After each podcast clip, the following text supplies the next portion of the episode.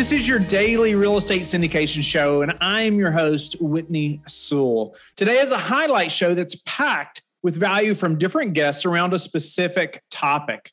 Don't forget to like and subscribe, but also go to lifebridgecapital.com where you can sign up to start investing in real estate today. I hope you enjoy the show. Our guest is Brian Burke. Thanks for being on the show, Brian. Thanks for having me on. We're going to talk about sourcing deals and how you've done that, how it's evolved over your career and things like that and dive in. But, you know, maybe get us started on how you found those deals and then dive into the details. Yeah, this one was interesting. You know, our hit rate on marketed deals is about as close to zero as you can get. But this one that actually worked out. It was interesting because two different brokers listed two adjoining properties for sale from two different sellers at roughly the same time. And it just so happened we managed to get both of them. And, and I think in part it was because we leveraged one off the other and said, you know, hey, you know, we're going to be more motivated to close than any other buyer because we're also trying to buy the deal next door. And when we get the deal next door, then we could go to the other one and say, we're going to be more motivated to close than any other buyer because we have the other one next door in contract. And so that really helped us get the second one. And it wasn't the easiest battle because, of course, into the multiple final rounds and, and all that sort of stuff. And we weren't originally picked, but, and we weren't the highest offer. And so we had to, you know, really do some convincing that we were going to be the right ones to actually get the thing done. So a lot of work, uh, a lot of back and forth with, with the brokers and sellers, but we managed to get there. Wow. So sourcing those deals, you know, obviously you had relationships with these brokers, right? But you said your own market, the properties that you see that are own market that you're purchasing are is like zero. Yeah, our hit rate on marketed deals is is very near zero. There's a, there's a lot of competition out there for uh, acquiring multifamily assets, as you well know, and everybody's listening to this show, I'm sure knows that it's a competitive landscape out there. And really, the one thing that gives any buyer a leg up in sourcing deals is a track record with the broker. And fortunately, we had track records with both of these brokers. They both knew us. We closed with one of them before, with another one we hadn't closed with yet. But of course, they knew that we owned over a thousand units in the market and you know, and that sort of stuff. So that went a long way. But normally, if most of the stuff we buy is off market, but every once in a while, we get lucky on a marketed deal. And it's not for lack of trying. I mean, we're underwriting every marketed deal in the markets that we're active in. It's just we don't usually get them. Okay, so I've heard different people talk about you know an off-market deal and and what's a real off-market deal. You know, and could you elaborate? You know, just like you know, broker sends a deal, he says it's off-market, but is it really off-market? You know, could you just tell us walk through that a little bit? I define off-market deals and they residing in one of three different buckets. There's the off market deal, which is one where someone wants to sell and they call every broker they know, telling them they want to sell and asking for their opinion of the property's value. All the brokers render those opinions and then immediately call every buyer on their list, trying to round up a buyer so that they can get a leg up on getting the listing by telling the seller, I've got two buyers that really want it. So give me the listing or I'll get you the offer beforehand, or they're trying to get in before the other broker gets the listing, right? That's off market deal number one. There's not much difference between that and a marketed deal because everybody knows about it. There's probably been, you know, 30 people on that deal, uh, just as if they would have put it on the market. So that's category number one. Category number two off market deal is the one where you've got the seller that just is completely overpriced every broker is way too embarrassed to take it out to market at the seller's price because they know nobody's going to want to buy it at that price. So they call up their most inexperienced buyers, the ones that have been uh, hounding them and annoying them the most to buy something that no one will sell to. And they'll see if one of those will bite at this quote unquote, you know, off market great deal. And basically they're just looking for a sucker. That's off market deal bucket number two. And in my opinion, it's probably the most common quote unquote off market deal. And it's certainly the most common one that you'll hear about from anyone that hasn't done a lot of volume. And then the third bucket of off market deal is the one where the seller says to a broker, Hey, you know, you sold me this deal. I want you to sell it for me. I really don't want to spook my employees and have this thing sitting on the market and having 20 tours. You know, just get me an offer from your top buyer and that broker will call one, two, or three of their you know most reliable buyers and offer them the chance to buy it without it going on the market. Those are the kind of off-market deals we're looking for. Our guest is Darin Garman. Thanks for being on the show, Darin. Hey, thanks for having me. I'm looking forward to chatting with you today. Let's talk about how you're finding so many off market properties, some techniques there that you're using, and how you've made that happen. It seems like a foreign topic almost to a lot of people that are doing larger multifamily. It's not yeah. something that could even be done, or you know, you just focus on that relationship with the brokers, and you know, don't even talk about that. You know, don't even focus on that thing over there of contacting sellers. Like maybe you would focus on if you were doing single family or small multis. Get us started, and maybe a process, and how you've been so successful. I mean, the first thing before I get into the exact process that we use and we've been real successful with is we don't abandon using brokers. Sure. And we don't abandon doing things on our own, like, you know, being members of meetup groups or landlord groups or mastermind groups. So we still do those things.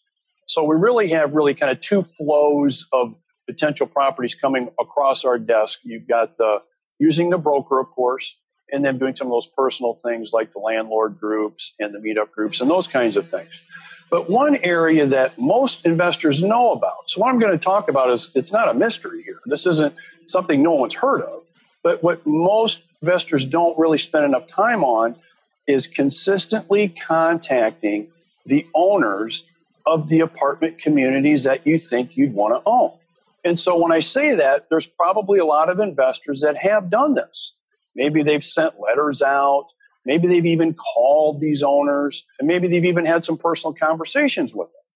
However, I can guarantee that 99% of the investors that are watching or listening do not do this on a consistent basis. They maybe do it once a year, maybe twice a year, maybe once every couple of years. Well, here's what we found over the years by consistently communicating with and contacting these owners, once they decide they want to sell, because here's the problem that we've got as investors. The problem is these owners don't want to sell when we're ready because we're basically always ready. They want to sell when they're ready. It makes me kind of grouchy just thinking about it because I mean, problem, we want to buy stuff all the time. We want the good deals all the time. But the problem is they're ready when they're ready. So when they're ready, Whitney, I want to be one of the first people they think of when that happens. I can tell you most owners, most, not all, most owners do not want three brokers parading into their office, giving them a PowerPoint presentation on how much money they can get them if they listed the property with them for sale. They would rather, hey, I know this Darin Garman guy. He's been communicating with me now for about three years. He keeps telling me he has an interest in buying my property. Let's call him. And so what happens is they end up calling us. And as you mentioned last year, for example, you know, we purchased 400 units with owners directly contacting us, bypassing brokers or any other ways of getting a deal done. Now, here's what that does. That eliminates so much competition for these properties. Okay, so you know as well as I do, you know, the norm nowadays is what they call call for offers. So call for offers is basically a protracted, prolonged auction process where basically the high price gets the property. Well, that's the worst way to buy property. Not only if you buy it are you paying more than you probably should be, but if you don't, you're maybe a little bit pissed off you missed out on it. Well, a great way to even bypass that is have the owners contact you directly. And when we figured out that this was a really good formula to use, this is what we spend probably 80% of our time on is contacting and building relationships with these owners. Again, we still use brokers. We still do things on our own, but we spend a lot more time in communicating with these owners. Again, the key word here is consistently. You say 80% of your time. You just mean like of the time you would be normally looking for deals or contacting brokers, you're spending 80% now of that actually being con- consistently reaching out to sellers of properties that you're interested in. That's correct. So if you took all the time that we spent on let's just classify it and looking for deals, 80% of that time is spent on finding those apartment communities that we want to own and then finding out who owns those communities and then developing a process of communicating with those owners of those communities. How do you find them? Well, the first thing that we'll do is every state's probably a little bit different. So I'm going to be talking about what we do here in the great state of Iowa. We go ahead and we'll contact the city or the counter tax, county tax assessor. So the city or the county tax assessor will have the owner information. And we'll find these properties by many ways, but usually we'll do an online search and figure out online and if the properties meet our criteria based on size and location. We may even do some driving. We may even use some what used to be called shoe leather work. We'll get in our cars or our vehicles and drive around and check and see if we find any communities that meet our criteria. But once we do that, go ahead and we'll contact the city or the county tax assessor, and they will have the owner's contact information. But here's a problem that many people will run into at this point and stops them. That contact information is only in the name of usually an LLC or a corporation. So the next step then is if we find that, we'll then get in touch with the Secretary of State. And the Secretary of State will have information on that company and that company's principals because that company will have to have registered with the Secretary of State in order to do business in that state. And so we'll go to the uh, tax assessor first, usually the tax assessor's website, county tax assessor or city. We'll find out the owner's information. And if it happens to be a company, our next step then is Secretary of State which you'll have that contact information there 99% of the time. And then that's where we find out who owns the property. Thank you for being a loyal listener of the Real Estate Syndication Show. Please subscribe and like the show. Share it with your friends so we can help them as well. Don't forget, go to lifebridgecapital.com where you can sign up and start investing in real estate today. Have a blessed day.